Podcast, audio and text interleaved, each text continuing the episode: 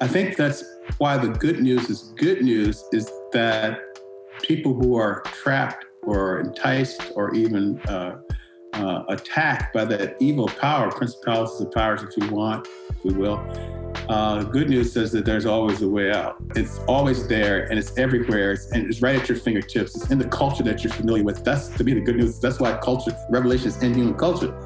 In world, and I, I was on the Parliament of World Religions and I've done all kinds of interfaith, interreligious, interspirituality but one of the things of Christianity does, you have all imperialistic blah, blah, blah, you want to call it. One of the great news, good news, but the good news, it's readily accessible and it's there. Okay, you don't have to pay for it, you don't have to buy it, you don't have to do any flips or hula hoop or whatever. It's there.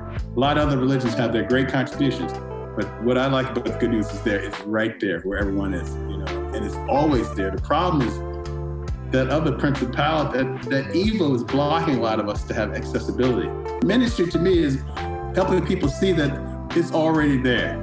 okay, you know, you don't have to go swimming or high jumping or a bungee jumping or whatever you want. You do that if you want. It's already there. You know, that's why it's good news.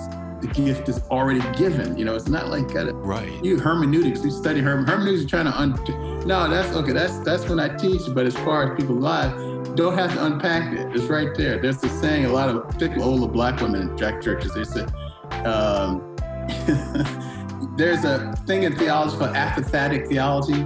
That yeah, negative can't, theology. can't know God through God's agency and presence. So everything that God is not is how we know God. And people, you know, so there's supposedly two old black women in the church. I was two old black women in the church, you know, working class yeah, there was a speaker to come here to the church, and he was saying, you know, you can't know God, what God is. You got to always know what God is. He said, well, you know, this morning I woke up, I got on the phone, I called Jesus up on the prayer line. He answered, you know. so, oh, honey, I don't know what I don't know what that theologian was talking about, but he asked me this morning. So, um, you know, you call him up on the prayer line, he'll answer. You don't have to do a hermeneutics or black. You don't have to do black liberation theology. Mm. You don't have to do that. So yeah, that's that's the good news and how how the gift of freedom and liberation, and salvation, the holistic is already there. My guest in today's conversation is Dr. Dwight Hopkins. Dr. Hopkins is a professor of theology at the University of Chicago.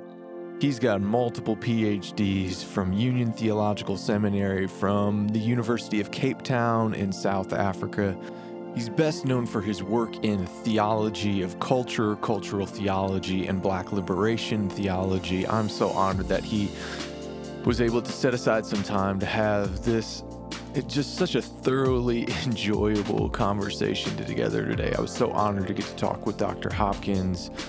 Um, he just exudes joy, as you're going to hear today. Before we do that, I just have to take a moment to thank all of the new supporters on Patreon that have jumped aboard this month and are supporting conversations like this. I want to be able to offer free theological education, to offer high level lectures and conversations like the one we're having today with Dr. Hopkins. And I want to just be able to give that away for free. I, I want to help people learn the things that I, I wish I would have learned 15 years ago. And I want to do that without saying, hey, here's a tuition charge, here's a class charge. I just want to be able to give it away to people without plugging advertisements and things like that. So, uh, to be able to pull that off, uh, I need your support, and I'm so thankful for all the new supporters that have jumped in. We're about 20% of the way to our goal of getting to 300 patrons. We've got thousands of people listening, and all it would take is 300 people that say, Hey, you know what? I believe in this. I think it's helpful. I see value in it. I want to support it, and I want to make sure that this this can keep happening. And if you're if you feel called to do that and feel like that would be something you would like to support, there's a link in the description of this podcast where you can find out more. We give away tiered rewards, you know, things like additional Q&A episodes, uh, giveaway articles.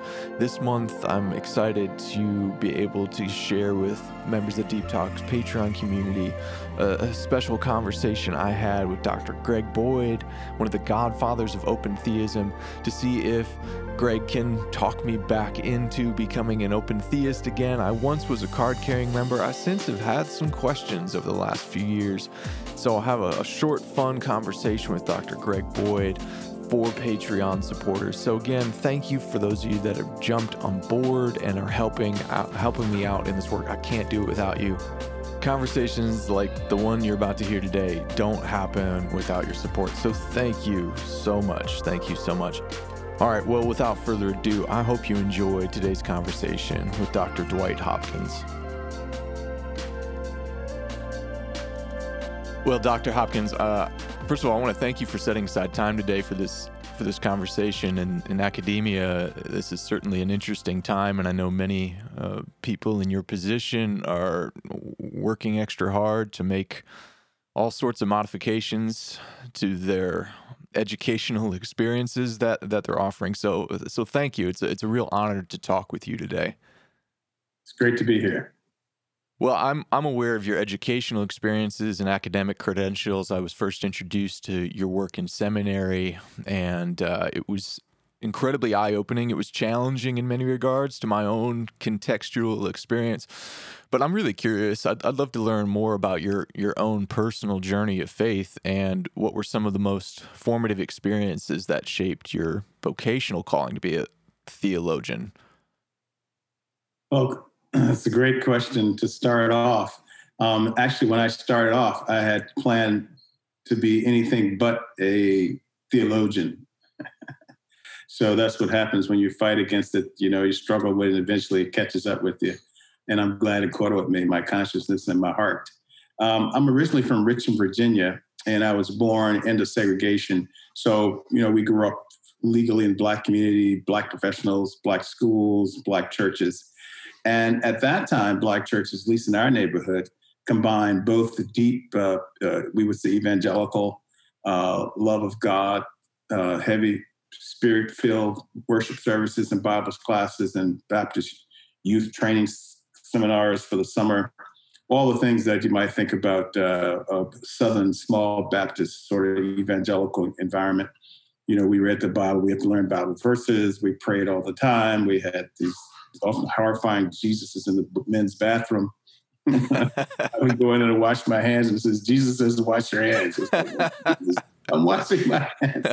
Um, so, you know, we had a deep, deep love of the Bible, the Word of God, a deep, deep love of spirit, a deep, deep love of family and children and the country. And I was Boy Scouts, almost Eagle Scouts, and, you know, all those things.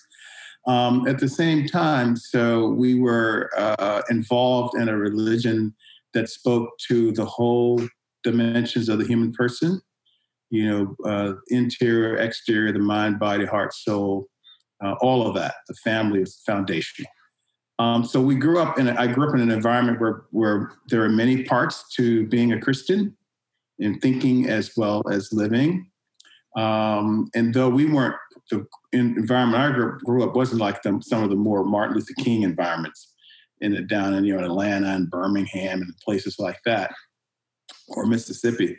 Uh, but we were aware that we had to take care of the whole person, my family, my father, grandfathers, and my great grandfathers, mm. whom I knew all generations. Um, so just organically I emerged out of that that womb of, of religiosity in the Southern Black Baptist sort of Pentecostal progressive environment. Although nobody would have named it that. This is right. all looking back. Um, I was always moved as a result of that environment by three things: the, the importance of the family. You know, my father was lived to be 95. When he wow. died, I was 50, so I have 50 years of daily photographs of me and my father, my grandfather, wow. great grandfathers. Um, and um, part of that sort of father religion, cultural re- background was to always serve people, always help people. Um, So my father, you know, because we live in a segregated area, all the classes were there. and one of the things I always remember distinctly when I was young was the little people across the street and down the street who lived in the public housings would, would come by and ask my father for money. Did he want did he want any did he want anything from the store? But basically they were asking for a tip. And he never needed anything, but he always gave them, you know, something uh, just to have so they could have money. Or I remember another time there was a guy who, a little boy who was found in the neighborhood, and my my sisters found him, and my father brought him into our house, and my sisters bathed him, clothed him, fed him, until we find his mother. So those type of it's always service to humanity. Um, my father was never a, a, a, clergy person, but every Thursday the the pastor of the church would come by his house and have coffee, and I was like, I was real. I was I'm the youngest. So I was always around everybody. But looking back, that was a pretty powerful position to be in, where mm-hmm. uh, you know my father was an usher and um, deacon for the pastor to come by his house every Thursday. And but again, my father would he would be invisible in the room. You would never know he, he was in the room. But he when wasn't he spoke, searching for a title or anything. No, no, no. Yeah. But when he spoke, it was such great, great wisdom. So that type of religious, cultural, family service background the role of my father and my grandfather. I remember my grandfather would correct the preacher. My father, they're from farm areas in rural Virginia. He would often correct the preacher on his quote of the Bible. and he was just a layperson, you know. And then my great grandfather's too, similar. Um, that's the environment I grew up. I had planned to go, I graduated from college and I had planned to go into, uh, I was going to go to business school and become a, in global investment banking and become a billionaire and then serve poor people. mm.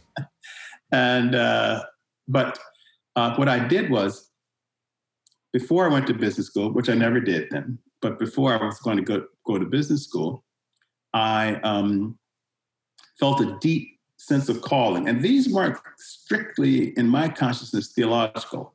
Mm. You know, hmm. that is God has called me, or Jesus called me, or there was an epiphany and a change of life it was just this, this, this warm urgency and passion to serve in any realm that I could. So I said, well, before I go off and go to business school, let me uh, go into the inner cities and just volunteer. Just choose one. Just go there and live with people. You know, you're college student. You know, you do anything. You don't, don't know what you're doing, right? um, so a friend of mine from school, we both left Boston and we moved to Harlem the old Harlem. I know you probably don't never seen the old Harlem. If you, this is the old, you know, rats and roaches and no heat in the winter, no air conditioning in the summer, you know, 110 degree weather, you know, the 42nd mm-hmm. Street and all the, it's the all, if you go back like uh, and read some of the old books about Harlem, all of that, you know, yeah, chickens and waffles and gangsters and drugs and prostitutes and a good place to do ministry, actually. but I didn't go there to do Christian ministry. I just went there to service. I wanted to give back. You know, I have been so blessed with my parents and grandparents, great grandparents, my sisters and brothers. I've been so blessed with education, so blessed for uh, embracing church that nurtured me um, in Virginia that I just, and I, I just wanted to give back before I went into school and got money to help poor people another way. Well, that service of one year turned into five. Uh, each year, I said, I can't leave these old black people. You know, they though some don't know how to read, write checks, some don't know how to go downtown and fight for gas or heat. You know, there was also, unfortunately, one or two bad policemen. Not all all police people are bad. I have law enforcement in my family and in the military as well. Um, so it's always a bad apple, not the entire institution. As far as my perspective, even my black liberation theology yeah. sticks at that point. Yeah. Um, and um, we dealt with you know legal stuff, financial stuff, family stuff, domestic violence. I mean, all the stuff that happens in the real world that the academy may not talk about, or public political intellectuals may not talk about, but the day to day grind of really urban Black America. Mm. You know, uh, so there I was, you know. and my friend. And I just can't leave these people, you know. Then each year, and so let, one year led to five. I never went to business school. So what happened was the uh, summer of the fifth year, I was given an article by my college friend And it was a three page article, and it was back to back. Uh, and I still have a copy of it since then. And it, uh, it, the name of the article was "The White Left Must Deal with Racism," and he gave it to me. This was like August first, first week of August, or something like that. Um, my fifth year of you know being with people and working and serving people, volunteering. Um, and I put it away, and I picked it up maybe a couple of days later, and it started. It had a guy, a black guy, a huge afro, you know, you know. What year was this event? This is eighty one. 81, okay. 1981, August of 81. And uh, then I started with seminary, cemetery, seminary. Oh, seminary. okay, that, that's the first time I ran to seminary, the oh, word seminary. And it was Black theology, liberation. It talked about the church was both priestly and prophetic, prayed and protest. Uh, talked about race and liberation. And I said, who is this? Who? And I was like, James H. Cone. Who is this mm. guy? It's kind of militant. And um, so I, but it was like, that was my epiphany. Hmm. And so my friend who was from college, he knew that he knew that I was always trying to wed spirituality and public witness for those who suffer on the underside of history. He knew, and that's why he he knew me better than I could see myself. And I read that article over and over, and I said, "Let me call the guy. It's like New York City. Where you know, is it the Bronx, upstate?" And I called him, and actually, Union Seminary was two and a half blocks from where I was living. I had no idea. I had walked around Union Seminary days. It was now it's open with flags. They open up, have a new opening. Then it was like an armory. Hmm. Everything was closed down, so you could walk around, and the entry was very small. Now it's beautiful it's breathing. Serene Jones has done a great job as the president there. Uh, and literally, it was two and a half. I was two and a half blocks from Union Theological Seminary. You know, that was you know that was more than a human thing. Yeah, right? yeah. So I have the epiphany. Um, I'm in the right city at the right time, two and a half blocks from the guy who put it all together for me in a very two and a half page back to back Xerox. You know, we used Xerox back in the day, right? right. Um, and um, Summertime is usually when faculty, at least at, major research institutions like Union and Chicago and Harvard and other, and Vanderbilt, other research institutions, is when faculty never come in and you stay at home, you go abroad, you go to the Holy Land or do your digging or you go, you know, wherever to look at Christian art in Rome. But you do your research because, you know, September through June, we have to teach and committee meetings and students. I was like, this guy is not going to be there and I call and I called his office because the only number on the on the Xerox thing was his office. He picked up the phone. I was like, uh now what do I do? Literally, you know, I was this is 1981. I was like, uh, you know. Um, he says, yes. Well, I won't imitate Dr. Cone. He's passed now, but I was his I was his best imitator. mm. of, of all his students, I was his best imitator. Um, he says, Yes. I said, I explained who I was. And he says, Yeah. He Well, can you come over in a couple of days? And I was like, Yeah. And I don't know if you know about New Manhattan, but I lived on 122nd Street, which is at the bottom of the hill where Teachers College is. So literally, I just walked up the hill, crossed Broadway, and there's Union Seminary all this time. And we went up to Brown Tower, sixth floor, where his office was. I still remember. And we talked for three or four or five. We just talked and talked and talked. And um, that's what happened. And if you know Dr. Cone, he's a very, commanding and clear figure. And he says, okay, at, towards the end of our conversation, he says, you go downstairs to the second floor and talk to Bonnie Roseborough, who's the director of the MDiv program. And you tell her that I told you to tell her that you're starting in the MDiv program in three weeks. And I was like, okay. And so you said you won't have any scholarship. I said, hey, I'm, I'm not coming for scholarship. I'm coming to seminary to study Black theology liberation. Mm-hmm. So I had been convicted and convinced with that epiphany of that article. I have any money, any of that, but I was I applied to one at school to work with James Cone because I felt the gospel of Jesus Christ was presented in a holistic way for me in mm-hmm. such a short period. I had, uh, so I was at Union Seminary and I um, was associate pastor at Bethany Baptist Church in Brooklyn, Bedford Stuyvesant, Brooklyn, New York. My ministry was the Marcus Garvey Senior Citizens Home with all these old Black people, which was the best education I ever got. They taught me more than anything I gave them. Mm. um, and uh, in the course of uh, studying theology, uh, you know, Paul writes about some are called to preach, some are called to teach. So I actually have and continue to feel a calling to teach. I know, particularly in many African American churches, if the pastor can't bring the word on Sunday, you didn't learn anything. But actually, I think the word says that teachers are called as well as preachers. Yeah. So I'm I'm deeply called mm. to teach, uh, and I did my seven years of preaching. And I tell folks when I'm joking with some of my younger students now when they're deciding what they want to do, I said, "Well, God called me to preach, and I tried it at seven years as an associate minister, and then He called me back and says, "No, I think you're called to teach."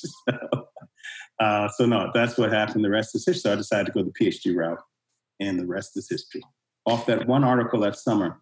Wow. Two and a half page Xerox back to back. And the fact that I was two, two and a half blocks from the founder of Black Liberation Theology, the fact that uh, he was there that summer, the fact that he picked, he was in town, the fact that he picked it up, the fact that he was free the next couple of days, and the fact that we hit it off and talked for hours and hours, and the fact that Bonnie Roseborough was in her office. Hmm. That's it. It was all it's, that's why to me it's it's more spirit inspired than just circumstance in my my story. Right, right.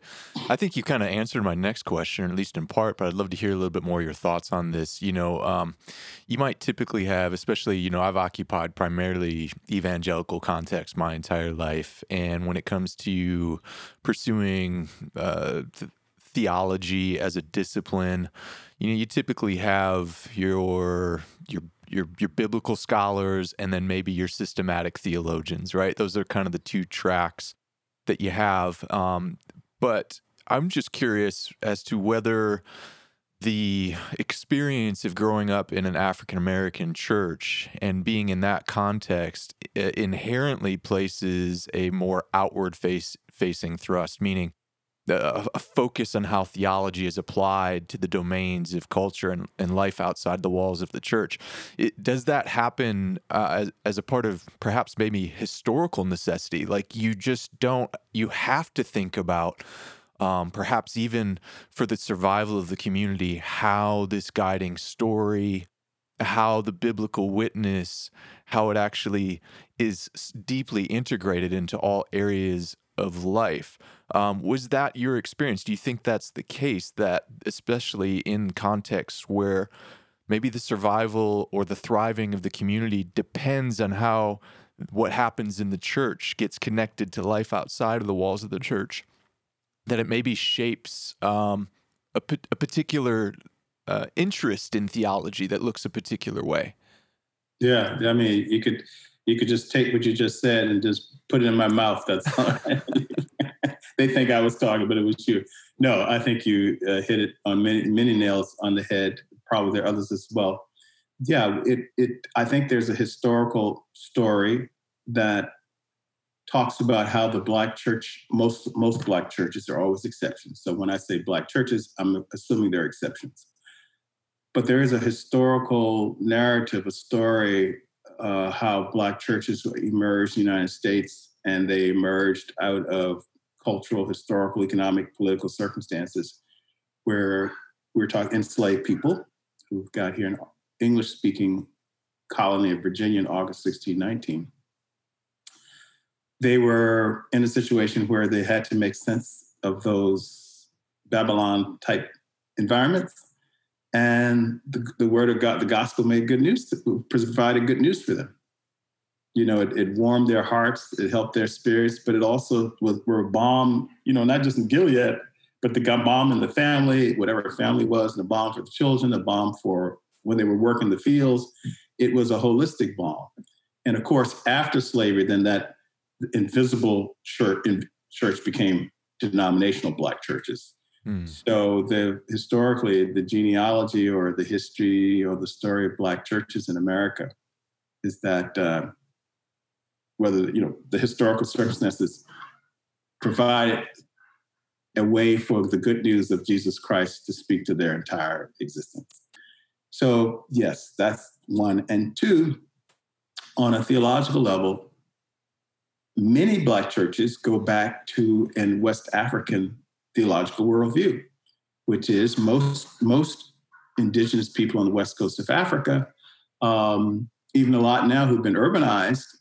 And I have lots of friends who are urbanized when they come to the United States, but when we go back to Ghana, they revert back to their parents' way of view. Um, would not see a separation from so-called sacred and secular. So it just doesn't doesn't mean anything. And of course, people have been educated, you know, and whether it's Harvard or Duke or Vanderbilt or Berkeley or uh, Kenyon College, wherever we go, you know, people go. Virginia State, um, uh, Virginia Union. So people have brought are very comfortable with modernity because we're all modern, we're all American citizens. I'm talking particularly African American churches. But at the same time, there's a legacy, there's an impulse, there's almost a, a, a surrounding cloud, if you will, mm. uh, remaining from certain West African sensibilities. Even now, people wouldn't know exactly how to name it, but one in particular is no deep separation at all between so-called sacred and secular. So there's one is the historical uh, story of Black churches. Two is this uh, retentions or memory or reflexes from West Africa about not separating sacred and secular. And the third thing is that um, even more recently, in the segregation period, when I grew up, um, the church was the place that most everything operated out of or was related to. You know, even the you know the people who were winos, whatever, uh, they had respect for the church. You know, and the pastor come by, he straightened up. So it had a certain, uh, uh, you know, it had a certain good news uh, uh, weight to it that everybody respected. It, they respected it because it took care of everybody. It took care of the homeless. It took care of the, the widow. It took care of education. It took care of sports it took care. I mean, all my stuff came out of the church. I said, you know, I was, uh, uh, I was one bad shot short of, a, of becoming an Eagle Scout. You know, all that was through the church. You know, learning public speaking for young little shorties, um, keeping people busy so they wouldn't be in the street, providing sports. You know, negotiating relations between husband and wives, mm. and then, you know, then I think today now seventy percent of black, something like seventy percent of black families are uh, out wedlock or something like that. We didn't grow up like that you know, the church was the whole center. And like any institution, although God may have called it, human beings have to implement it. And when implement, imp, human beings implement the institution of the Black church, you're going to have some sinful acts, not necessarily sinful people. That's my theology. Hmm. So it was it was a good, the bad, and the ugly, but still it held a lot of Black communities together. And again, under segregation, we saw the Black. I had a Black dentist. I had a. I mean, all the professionals lived there. You know, and uh, all these role models. So everybody was there. After segregation, people moved to the suburbs, downtown. You know, hey, more power to them. They want to take care of their kids. Uh, to them. I have no problem with that. Um, so again, the more contemporary circumstance of segregation uh, made the church the center of everything. Um, and I think also too that uh, black churches particularly pastors, knew that in order for them to maintain a good leadership and, ha- and fulfill their vocation in the Black American context, they too had to speak to the larger issues. Mm-hmm. Uh, so, on several levels, um, the idea that uh, the good news, the gospel good news, is a holistic inner, outer, in between, upside down, and around uh, reality and life reality uh, comes from those circumstances that the Black church and Black communities have experienced. Yeah. Hmm. It's interesting. You brought up the even the connection and the historical connection between you know the, the sort of spirituality of of of West Africa, right? And that, in a sense, it's almost this pre-modern, uh, enchanted world view still, right? That maybe the Enlightenment in Europe and the United States, the impact of that has sort of bifurcated our, our spirituality and separated it between these categories, right? Of of the secular domain and the sacred domain, and I, you see perhaps maybe a lot more um, you know, a lot more upper middle class, predominantly white churches, maybe in the the more liberal tradition struggling and in decline. And I always I grew up in a charismatic context, in a Pentecostal context. I grew up in Detroit, uh, in much more uh, racially diverse contexts than probably what I even inhabit right now. And one of the things I guess in hindsight I looked back and found so interesting was there was this sense of this enchanted worldview that there wasn't a division between the sacred and the secular. And I always found it so interesting that in those contexts, there were plenty of other issues, plenty of issues happening in charismatic and Pentecostal contexts, and there still are today.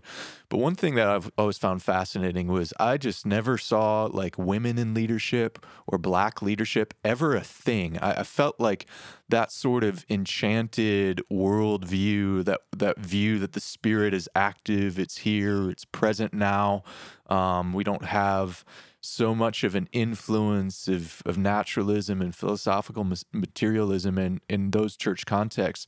It seemed like it created this sort of environment that uh, that allowed for these things to happen, which were uh, now as I'm getting a little bit older um, have spent some time in some other circles, I'm going, wow, that that was really a blessing and a gift. And it seems like the the experience, uh, what's so fascinating to me is the the transformation of the Christian narrative as um, especially as as people who were once slaves taking this religion that they were hearing from immoral slave masters and taking that and transforming it to me is like one of the the great miracles in in Christian history. And to see that transformation happen and now for like the prophetic witness of uh, you know people coming from historically black church communities kind of speaking back into contexts where that divide, that sacred secular divide has happened. I know we've spent a, quite a bit of time in this podcast exploring, you know, kind of the thesis of Charles Taylor, right? And the the experience of the meaning crisis that seems to be happening in much of America. And it's interesting like I sometimes just think, man, if if only uh, people that are struggling with this sense that the world is either sacred or secular could have had these types of church experiences. Like I had to be able to even just go over to friends' churches that were in predominantly Pentecostal, Baptist, African American church context, just to sit in the back of those church experiences and to feel the sense that you know the world is a lot more sacred than we mm-hmm. than we we give it credit for. Um, I, I just I just find that that that's so fascinating, and I know that's been an area of focus for you. Is even just looking at the uh, the, the, the traditional African American folk tales, um, mm-hmm. and and trying to maybe pull out theological insights from those cultural stories. I'm curious, you know, why why you it seems like it makes sense for you and your experience to have this interest in cultural theology, which does seem like a niche dis- discipline to some. Why do you see the task of thinking theologically about culture as central to understanding what it means to be a human and even addressing issues like racism? Yeah, yeah. I think on a more theological level, that the revelation of Jesus Christ to the human realm comes through the culture that humans have. Uh, the good news for me about the gospel, in you know, in contrast to some other forms of, of the way or ways, is that it's not hidden, it's not secret. You don't have to have any degree. It helps you if you want interpretation. It comes to the human being where he or she is, and that is the culture. So theologically, I don't I can't get around an exploration of human culture because the good news comes and is revealed and was born into human culture. So that's why I don't have any big debates. You know, I just tell them go look at the birth narrative or something. You know, um, so on the theological level, Christologically, revelatory, all the other dimensions of you know the good news reaching human culture. Um, that's one big reason. Um, Another big reason is that uh, for many African American churches, people didn't even didn't did in practice did not necessarily pit culture from gospel. Hmm. It might have been some preaching against it, but it somebody could be a Christian when I grew up and still have a rabbit foot in their pocket. uh, you know, there are tales of how um, there were the conjure man and the pastor. And the conjure man, the pastor had his role, and he's usually him. and the conjure had his role. So uh, you know, you, you, or Aunt Jane might be able to help you get something to get that man to love you, but you got to give your tithes to Jesus when Sunday came. So, you know, in those very clear examples, but other ways too, you know, people were involved. I remember growing up, these are church people, and you'd come in a house in the front door, you couldn't leave the front, you had only exit through the back door. You know, where nobody knew where it came from. So it was all this folk cultural stuff that people practiced along with and beside deep reverence, deep sense of the presence of Jesus Christ in their lives. Great church members, you know. So we, so the, the my reality, and I think you know there are significant realities that resemble that. That there was not a huge uh, practical living separation between culture and um, gospel. And then also, uh, I grew up in a household where my father told, so it's eight of us. So uh, my father had six sons and two daughters, my mother as well. Uh, and I'm I'm the sixth son, the eighth child. So, you know, I, I, I, it was 10 of us. We, you know, we ate dinner together, we ate breakfast together. It was like Leave It to Beaver. I grew up. like a 50s household. It really was. I, it's hard. I can't tell people the day now because they, they, they think I'm. But anyway, um, so we had folk tales going around our household. My brother was like a West African griot. He would tell shine and stagger, and he was he was the one who helped the pastor on Sunday. You know, do the communion. He was get the wine and bring it out. So this. Hmm. You know, so I grew up like that, right? You know, he his his Leroy, he could tell. I don't know if you ever seen those documentaries or been to West Africa or even South Africa, the rural areas, and see those guys just spin tales. My brother's like that. He could tell you all kinds of shine, High John the Conqueror, you know, John and the slave men, stuff I had to get a mm. PhD and write about. I grew up with all that stuff, right? And my father could tell Brer Rabbit tales and animal tales, and he'd use the voices of the animals when, you know, and we would be laughing and laughing. And um, so we sort of grew up that way. And then um, I also had another brother. So it's five brothers above me, and then my father.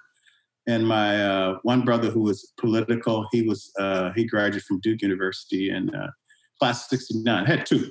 They were 18 months apart. So they one grew up. He was Howard University class '69, and the other one was Duke University class '69. And you know, he was involved in politics. You know, Black studies, creation of Black studies. He's involved in you know peace work. So I had all this stuff spinning around, but the plumb line of, of belief and faith in God and church and all that stuff was there. But everything was weaving in and out of my own personal story. So, um, theologically speaking, gospel revealed good news through human culture.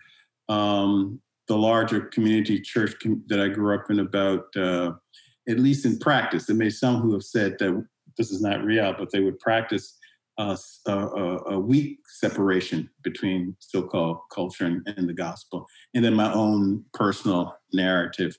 Um, and that too, we grew up. My father and grandfather and great grandfathers, they had this um, this common sense folk wisdom. You know, it's almost hmm. you know, if it works, you use it. Okay, but they would never. But they were never deep into Gullah. Culture. They weren't. They they were yeah. much more probably pushing us toward modernity and education. You know, because hmm. we grew up you know, so I went to, my father sent me to boarding school. So I went to boarding school for five years in New England.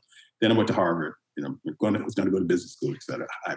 So we had a deep thing about family, faith, and education. Those were our three fundamental. And, uh, and then country too, critical view of country. But like I said, I was, uh, I, I, I missed my last merit badge to become an Eagle Scout because I went to, to went to boarding school. Otherwise, I'd been an Eagle Scout. You know, I carried the flag, I marched the band, I played the bassoon and European orchestra to say like, so we were busy. Up, yeah, we were, well, they had to keep us busy. You had right? to keep busy with eight kids, right? What are we gonna do with eight kids? Keep yeah.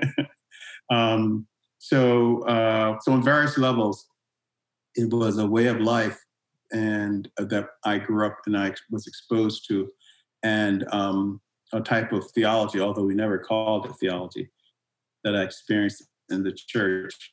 And they they they made, gave us a warm life, a safe, warm life, and it gave us a grad. It the church and the so-called culture gave a, a vision of what was possible for those of us who were in segregation. And I mentioned, you know, family, faith, and education. So I've talked about family. I've talked about faith church, etc. But education was the other part. The thing about segregation, and I don't want to go back to segregation. I just share this with my students and whatnot when I'm on the road talking, is that those teachers loved us into excellence. That's what they did under segregation. They loved us into excellence. You know, it's like stand up straight. When you see somebody, look them in the eye. Don't put your hands in your pocket. Okay. Don't wipe your face. Always shave. You know, look, cut your hair. You know, did you did you iron your shirt? You know, okay, you're gonna you're somebody. When the door opens, like my father would say, when segregation comes down, boy, you just don't open the door. You knock that door off its hinges. That's mm. how we up in under segregation. So educate, they they really loved us into freedom. Loved us into they loved us into freedom too, post segregation, but they loved us into excellence. So and they too were coming from the religious piece. You know, you know, God don't like ugly. Now stand up. You know, all that stuff was you know, in and out of the family, school, and of course, it's it's church like that. Um, so didn't really confront these great theological debates, which they are, uh, which you so clearly articulated, arose with the Western European Enlightenment until you know 1981 when I started seminary. It just wasn't. Nobody was talking about. Well, you can't do that because of that. Hmm. It, didn't exist. So those are some of the factors that uh, organically led me to to write about and share about the relationship between culture and, and gospel. Mm. So one of the things I've been most interested to pick your brain about, and this has been a, an interest for years, and I'm glad to this was uh you know i've had a list of people that i'd like i mean i'd love to talk to. They're kind of on my uh, my dream list. And so when you responded i was like oh awesome. This is this is happening. Because uh you know back in you wrote a book back in 2005 called becoming human race culture and religion. And when i first read that book in seminary i i encountered this framework that i know you admit that you grabbed from other places yourself this sort of tripartite division of culture into spirit, aesthetic, and labor. And I, I, just I can't unsee the world now from that framework. It's been so tremendously helpful. And I have to admit, I've kind of ran with these categories in my own teaching in a way that that that possibly deviates from uh, your authorial intentions in that book. So I'm really curious. I'd like to pick your brain a little bit about these these you know domains of culture because I've I guess I've come to see spirit as this invisible domain of the transcendent ideas, the the highest values, the the guiding stories, right? You know, those guiding stories that you were hearing as a child growing up, you know, they're they in, exist in this really invisible domain until they become made manifest in something like an aesthetic, right? Like a story being written down. So I'm curious, um, you know, f- from my perspective, I, I, guess I would say I would always see aesthetic and labor as subordinate to spirit. If, if spirit is the realm of ideas and guiding stories, philosophy, and values, um, it, it seems like to me the real spirit that people follow is the one that's always expressed in labor and in works of art like like people's aesthetic especially in labor right? You know you could say and maybe this has been the message of the biblical prophets of the old testament and jeremiah and amos has been you claim that you're following this particular spirit let's say that you know the spirit of the lord but as we look at your labor and the way you treat your neighbor you treat the poor you treat each other it's clear that you've been practicing idolatry so I'm curious how this, you know, this framework of understanding spirit, aesthetic, and labor, and especially as aesthetic and labor, from my vantage point, is always subordinate to spirit. Is that maybe compatible with your understanding? Do you do you see it differently? I'm curious to pick your brain on that. I would concur. You've, you've generalized it and particularized it. To me, of the three, the spirit is the plumb line. It's the one that animates, it brings life, it adjudicates, it's the norm, it inspires, it soothes, it directs. Um, so it's the one that animates, it brings life to labor and the aesthetics. Uh, so definitely would agree with that. And I also would agree how you characterized it. It is invisible, transcendent uh, life force that we don't see until it's revealed. Mm. now, I think this is a Christian broadcast. For me, it's Jesus Christ being with the Spirit yes. of God. Yes. I know. I'm just. Uh, I always use him when I'm talking. Um, yeah, to me, that's what it is. Um, you know, others may have different views. You know, in Taoism they use qi, and uh, certain forms of West African indigenous religions they use the spirit of the ancestors, and you know, Buddhism, Dharma, and real. Oh, but for Christians, for me as a Christian, speak for myself, it would be the uh, the spirit of God that animates, that gives life, that directs, that adjudicates, that normalizes, that normativitizes, if that's a word, that brings joy, that's a balm. That can be challenging and sometimes can be involved in painful situations at the human level. But yeah, that's how I see it. Um, are you, are you comfortable? Are you comfortable sure. with the idea? You know, uh, this seems to be something that that's more out of fashion and perhaps more educated circles, maybe those circles that have been influenced by uh, Enlightenment thought. Are you comfortable with the idea that the, in this domain of spirit, this we're not just talking about values or psychological forces, but that there might actually be what we could call like real spiritual principalities and powers at work in culture, not just in the movement of the Spirit of God, but possibly even in fallen principalities and, and powers affecting, uh, influencing, and affecting culture. Is that something you're comfortable with? No, I'm very comfortable with that. You know, I grew up in Virginia, so I went to Groton five years, at Harvard, and all have PhDs. But mm. that's where I grew up. Um, we just didn't grow up in a family where you talk about all of it. My father never, you know, just he just lived it and he heard about it. But yeah, there's there's there's something out there that is evil. There's something out there that is morbidly evil and lethally evil. Mm. You know, we see it around in the United States. We see it globally. It's something they're evil, and it's transcendent, and it's awful, and it's powerful you know, it's challenging, you know. People have written books about it, Dante's Hell, all that. It's something out there, you know. It, it, it, it, doesn't, it hasn't gone away yet. I think it'll go away at one point. We can talk about that too, yeah. theologically. But uh, yeah, I do believe there's, a, there's, we can call the principalities the powers of evil. we can call it a fallenness. We can call it an unleashing of the dark side of the human. We can call it whatever. But I, I think there is a powerful evil and it's invisible but and, and because it has it's insatiable it has to eat it has to reveal itself. And so it consumes the human the spirit. And once you get the human spirit the body and everything else sexual everything will um, it opens the door once you get the spirit that way. Um, now I, don't I would I rarely I usually don't call individuals evil people. Right right. I don't like that. So excuse me I um I usually don't call individuals evil or evil people, so I don't like that language. Again, this is me.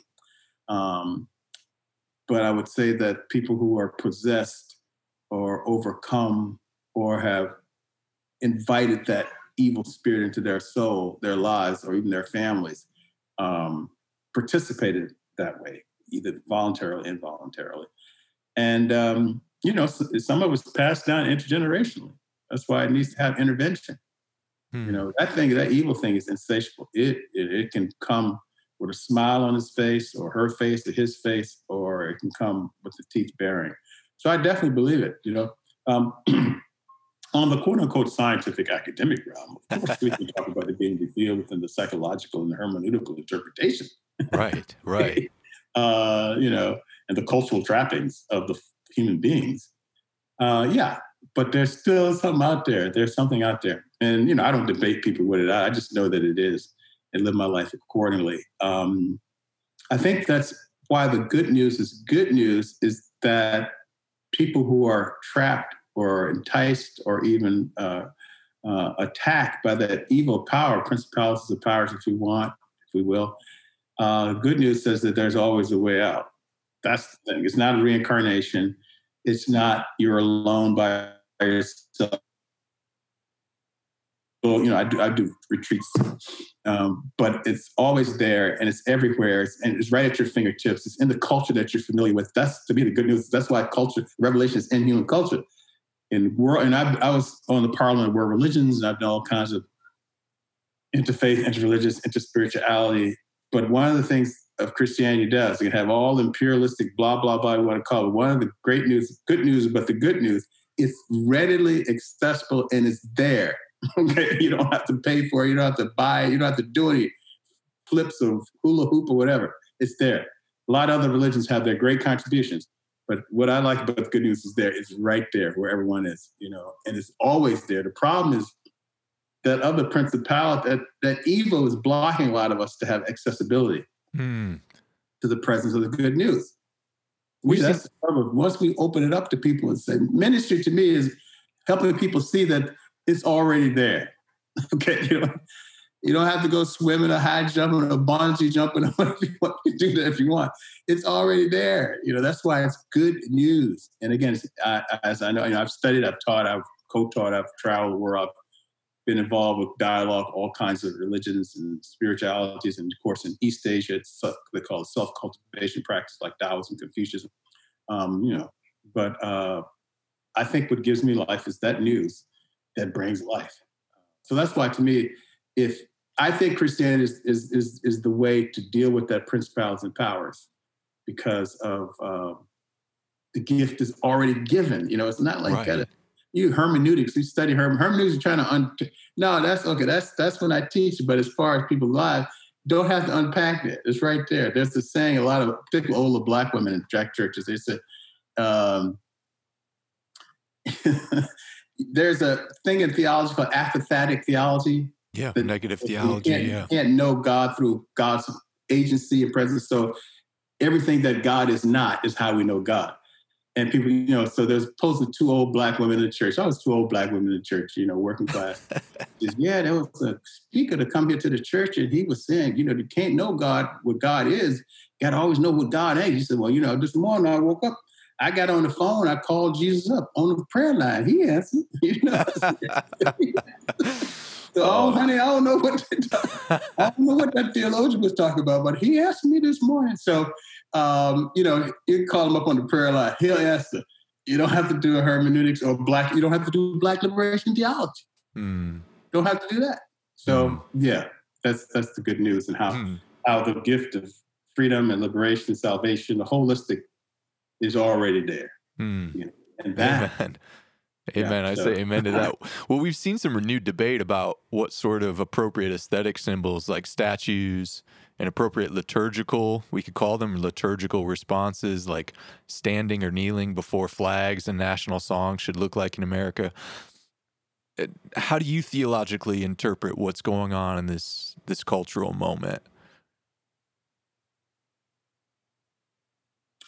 Man, I'm so glad you asked me that question because I have been keeping my mouth shut. okay. I believe in the gospel news. I think I'm particularly called to do uh, to the educational realm, and that's all kinds of education, as you can tell. And one of the beautiful ways for me to express it is through Black liberation theology. There are other ways, and the Black liberation theology that we were, I was developing, at least my generation, was allow everyone at the table. Hmm. That was the whole thrust of it that Jesus has provided a banquet for everybody. The problem is there's certain people who are falling to principalities, evil prince that are, that are narrowing the people of the banquet. That's the, that's what Black liberation theology is. My version. There are different versions. So that's why I say my version. Many versions of Black liberation theology. So that's my version. Is that. Um, so I'm having I'm struggling with statues being pulled down, you would say, Hopkinson, people gonna they're gonna take my black my black male card out of my wallet now. Gonna remove, remove me from the black male race. You know? But it's just I think it would be it's proper. One, it's important, it's part of the history and the heritage, one. And two, you know, I came of segregation. And that, you know, the statue of Robert E. Lee in Richmond, Virginia, we've driven, I've driven past that statue many times. Because because I'm from Richmond, right? And they took that. Um, I would prefer a ongoing dialogue and debate before before the statue came down, or a broader consensus, um, and maybe and let the people out of that process organically decide what it should, where, where it should go. Some people may say, well, look, now that I know what it is, you know, like Abraham Lincoln, whatever you say, who knows? Maybe out of the debate, people say, okay, we'll keep his up.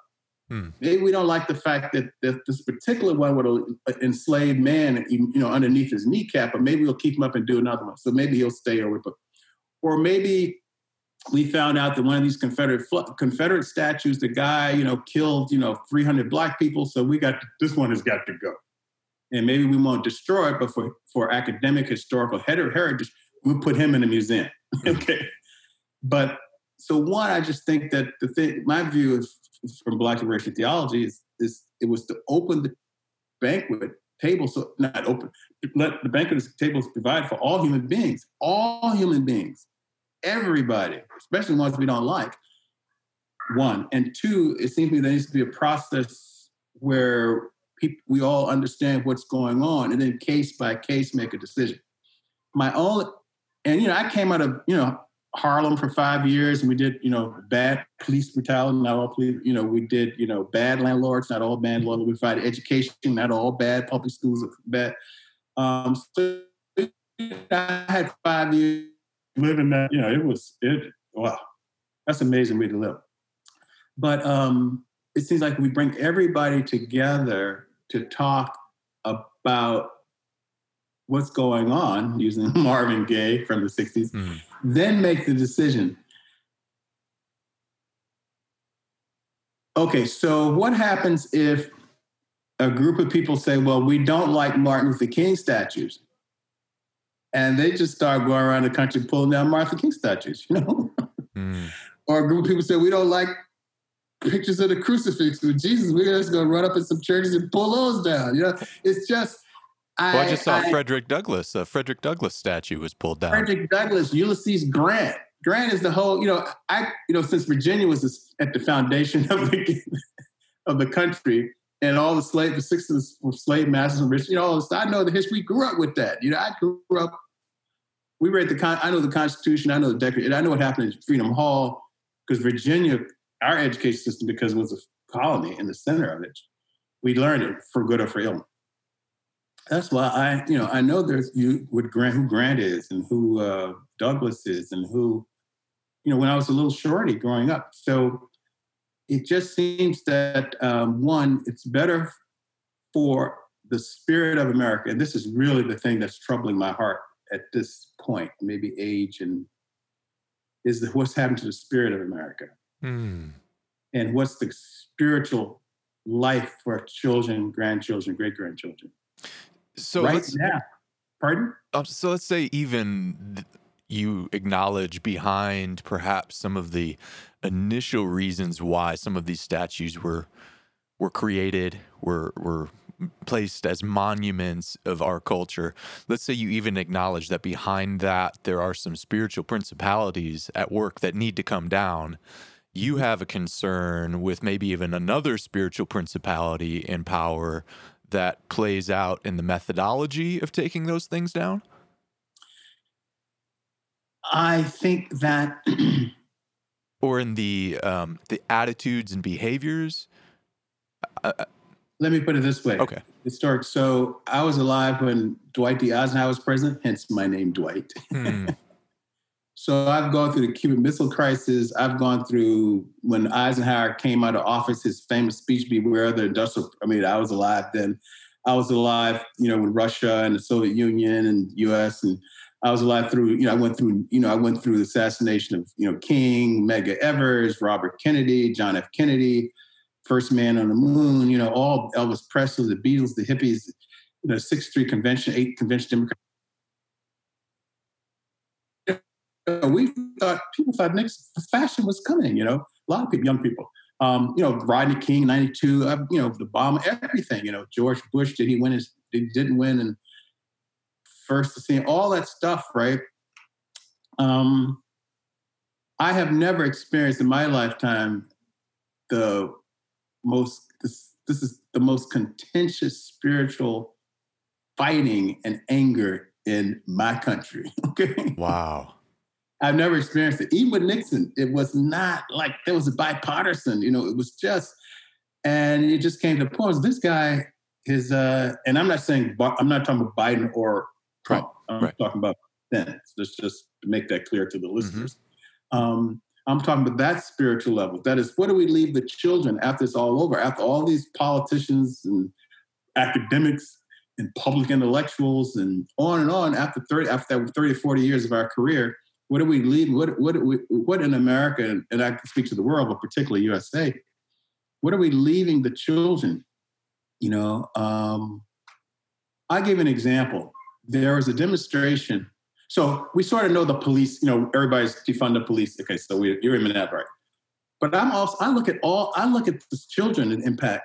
There was a clip. Um, I'm not sure which station it's on and a white so there was a demonstration and a black father had brought his five-year-old daughter to the demonstration it was not minneapolis i would have told you directly uh, but it was around you know mr george uh, murder to me it wasn't just death he was murdered right. Um, so I'm, I'm with that. He was executed. Yeah. Um, but the fallout and so there's a blog the video there's youtube there's a news which showed on youtube. And the black father brings his daughter, who's five years old. And so she's staying there, there, police line, etc. And so one of the police comes over, a white policeman starts talking to her, and she's like, uh, and he's saying, "Yeah, I know this is a rough time. This is the white police, the little five year says, you know, I have a, I have a daughter, I have children like that." And so, and then he goes off, you know, be care safe and all. And so the daughter turns to the black father, says, "I didn't know policemen had children." Mm, I mean, that's wow. highly problematic. Wow. You know, so what kind of America is that? Okay. and you know that is you know she may not all five year old black children may think that, but my point is that the gospel is it sweeps everywhere equally, all sides, everywhere. There is no Manichean right one side wrong. And I'm concerned about a spirituality that may develop where we get a sort of Machiavellian, it's either white or it's either black, it's either up or down. To me, the gospel is good news for everybody. You know, even those who, who may go to hell, metaphorically, literally, they had the opportunity, right? Mm. they weren't, they didn't, they weren't start, they didn't start out as demons. Something right, happened. Right. Um, so when I mean spirituality, uh, I mean that. So that guides, in my own humble thinking, how I see the statutes. The slavery, people who perpetrated slavery, particularly the leaders, and those are the ones who have statues up, were involved in some very horrific human and spiritually demonic practices. Okay. The, so we're I'm on board with that. You know, um, I, you know, I, was, I think you know Jeff Rich might have been in Catholic Confederacy. Jeff Davis, I'm not sure. I just grew up with all this stuff, so it's nothing new. I know all those statues, what they mean, where they. Um, if a group of citizens get ropes and chains, which can suggest some other metaphors for some black people, mm-hmm. and go out and start pulling down evil statues, is that the way to go? That's all I'm saying. I'm just it's it's it's um mm. it's right to go.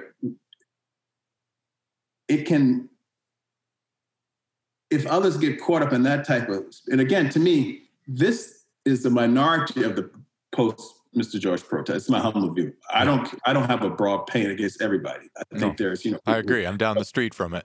it's, yeah, it's, right. Yeah. So and of course the news is going to talk about that part. No, but since definitely we're talking not. about it, then someone else says, well, look, you know, all right, we're going to pick them on the energy and we're going to, you know, go around and, you know, try to get to Martin Luther King or, you know, maybe that's what they did to, well, who knows who did Frederick Douglass, left, right, center, top. But all I'm saying, where does the energy stop?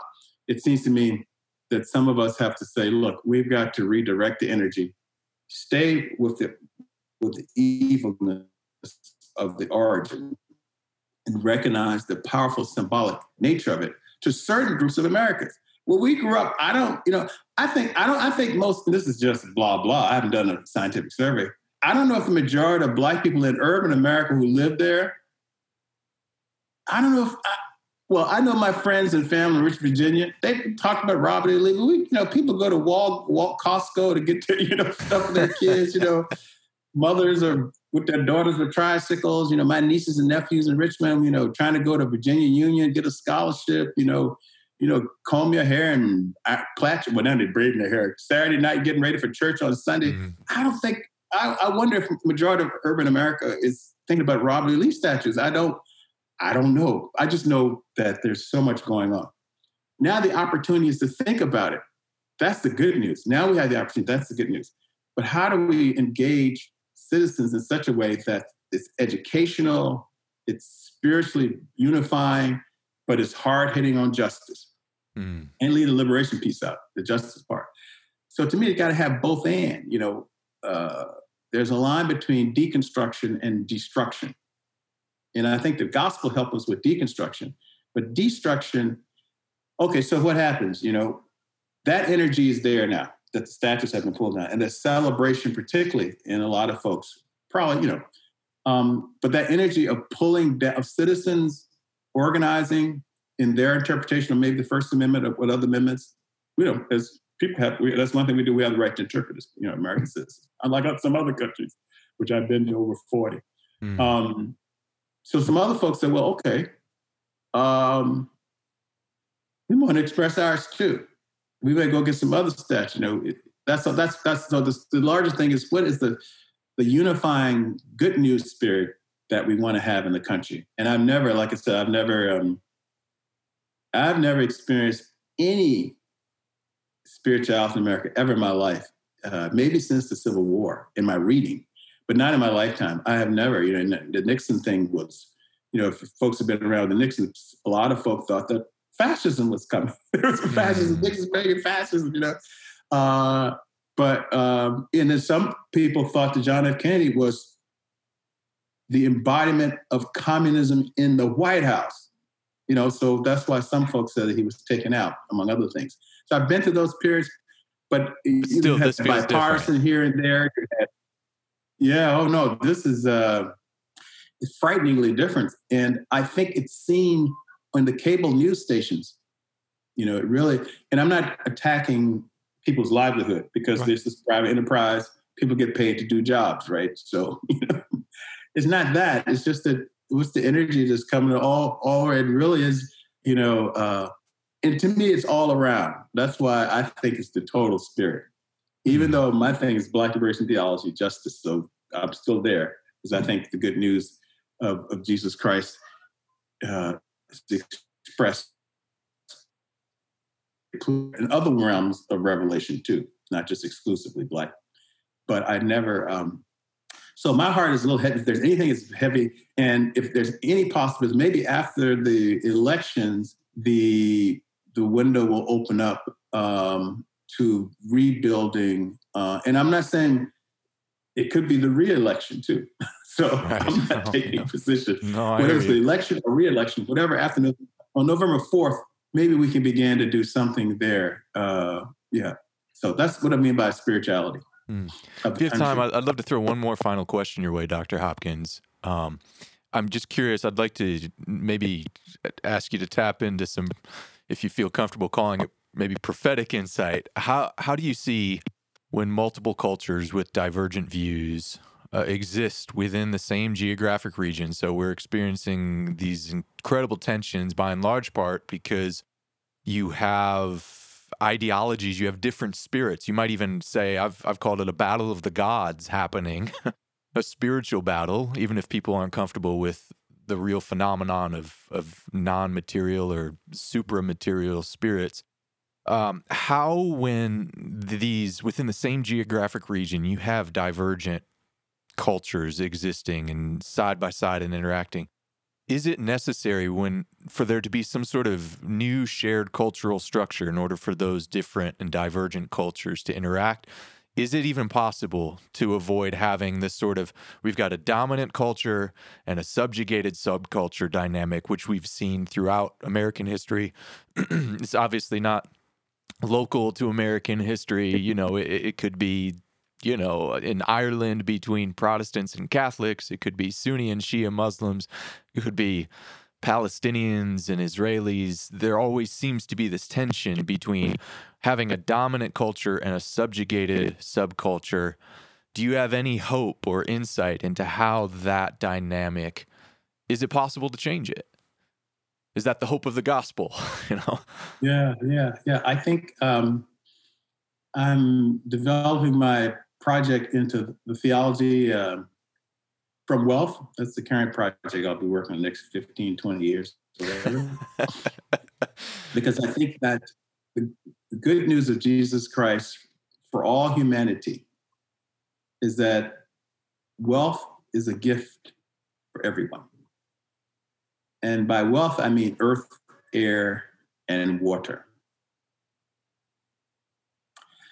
Now, for us to have life and to have it abundantly, all human beings have to participate participate in earth, air, and water, give the wealth. Um, that is not equivalent to the good news spirit, but it is good news spirit is revealed to a great deal in those three levels of wealth.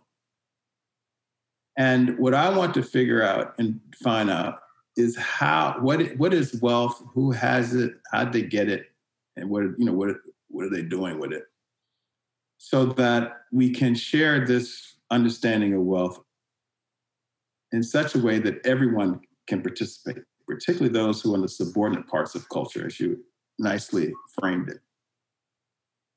There are um, certain things that and again, I speak from my own perspective that, you know, mm-hmm. fathers and mothers can do. And again, I'm talking from the Hopkins perspective, I'm aware of great debates and contributions, can do when there's certain levels of wealth available for children and people in the neighborhood. You know, when they have access to earth, air, and water, there's something that can happen miraculously with how children grow up and how they respect themselves and how they respect others, how they enjoy others, how they want to serve others, how they want to give to others, how they want to participate in ecological issues. Um, this is what I mean by wealth, not just the economic uh, narrow definition of wealth, but a wealth that gives life, the wealth that provides conditions for the good news to take root deeply intergenerationally. Uh, and that's why I'm working on this project to come at it this way again, to me, what I always do is collaborative. As you know, I write a book on my own, then I collaborate. So here too, this is my contribution to theology from wealth to be in collaboration with others. Mm-hmm. There, we have some Black public intellectuals. You have other who, through this uh, post Mr. George uh, era, it's not post. His spirit is still there, as far as I'm concerned. But we'll say, you know, for the secularists out there, might be eavesdropping on the station. um, in Mr. Post George, Mr. George era, um, some seem to have been called for perpetual protest. That's if they are called to do that, they have the right as human beings, as constitutionally, and as children of they may not know it, God, to do that, right? Um, others might feel that they're called to move the entire movement now into the democratic process. You know, I saw I won't name them some leaders who are pretty prominent. Said, "Well, what we're doing, the whole purpose is to get um, former Vice President Biden elected. So, you know, they felt that. You know, I can discuss that in my own humble view, but as stepping back, it's a it's a collaborative piece. Others feel that, you know, there's we're gonna not we're just gonna, you know, some people say, look, we're just moving out of the urban areas, moving to the suburbs. It's all kinds of reactions going out of there. I prefer a positive, spirit motivated based collaborative project. And in that larger project, I'm trying to understand the theology from wealth, particularly those who are on the underside of history, those in those subcultures, because what this perspective has potential to do, this perspective of theology from wealth, how to define wealth, is to help those from the underside of history, those from the subordinate cultural structure, basically see that the good news of Jesus Christ shows them that another world is possible. And once those people know that another world is possible, anything is possible. That's what the good news does. It tells folks another world is possible. And when folks grab a hold, as my father said, as, as folks grab a hold to that, when they get hold of that, and to translate his, his Geechee Southern English, then there's joy. It's infinite joy. It is not just her, her, a sermon on Sunday. I've seen it in my own life, my family's life, and you know, in other people's lives. I, you know, I, a lot of people don't know it. I, you know, do the high theory octane University of Chicago, but for for like 15 years, I did volunteer work in the South Side of Chicago. I mean, you know, now at this age, I couldn't run fast enough if anybody attacked me.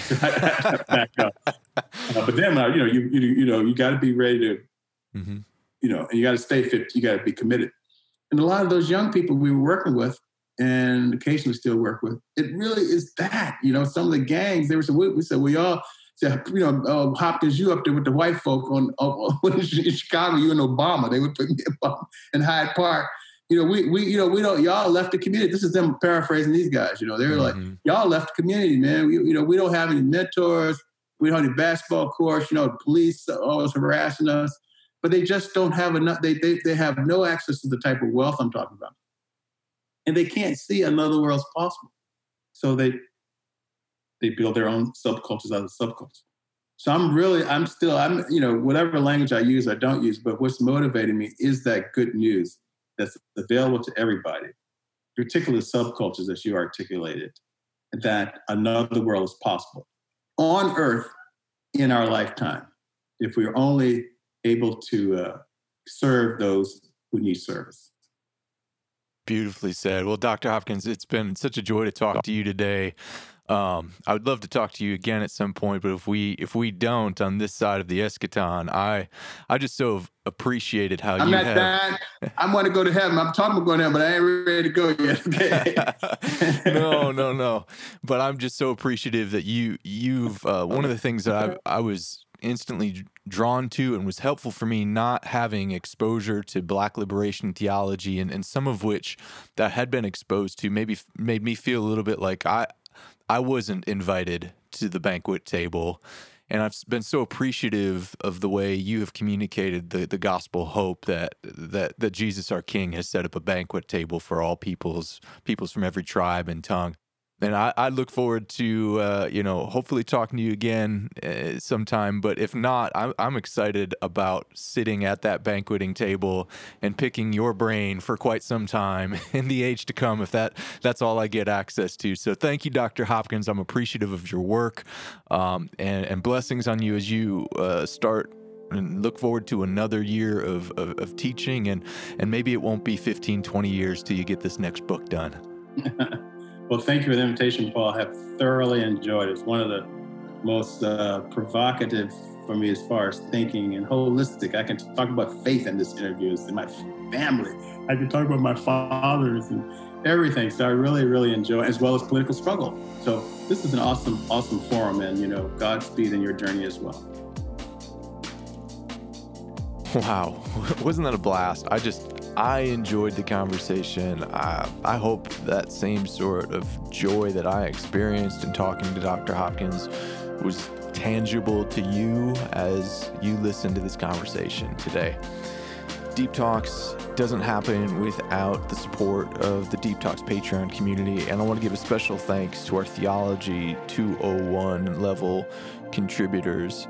People like BJ, Carolyn Joy, uh, Eli, Josie, Luke, Paul R., Paul S., Sarah R., Sean C., Stephen M., Tim K. Thank you all for your support. I just, I'm so blessed that you guys go above and beyond the call of duty to make this thing happen. And I, I hope you see it as a worthwhile investment of your valuable resources. If you got questions, maybe even objections to things talked about in this podcast, I'd love to hear from you. You know, if I were to do a systematic critique of all of Dr. Hopkins' books, there would be things that I would have objections to. And I'm sure if he were we were to have a longer, even longer dialogue than the one we had today, and I shared with him all my perspective uh, on where I sit theologically and philosophically, I know we would he'd have differences of opinion too. But I'm just so thankful for the way even Dr. Hopkins models charity and nuance and dialogue. But I just want to say if you have a difference of opinion or a different way of seeing things, I want to hear from you too. So reach out to me. You can reach out to me either on Twitter, I'll leave a link to where you can connect with me on Twitter, or you that are wanting to get involved in the Deep Talks Patreon community, you can always send me a message there. I respond to every message and uh, have constructive dialogue. So I'd love to hear from you. What did you get out of today's discussion? What did you have disagreement with? What was maybe a new way of seeing the world you hadn't thought of before? I'd love to hear all of it. Um, so thankful for the opportunity to get to do this with each one of you across the world. Thank you for your time. Thank you for your attention. Thank you for the energy you invest into these high level conversations and lectures. Well, until next time, we'll talk again soon.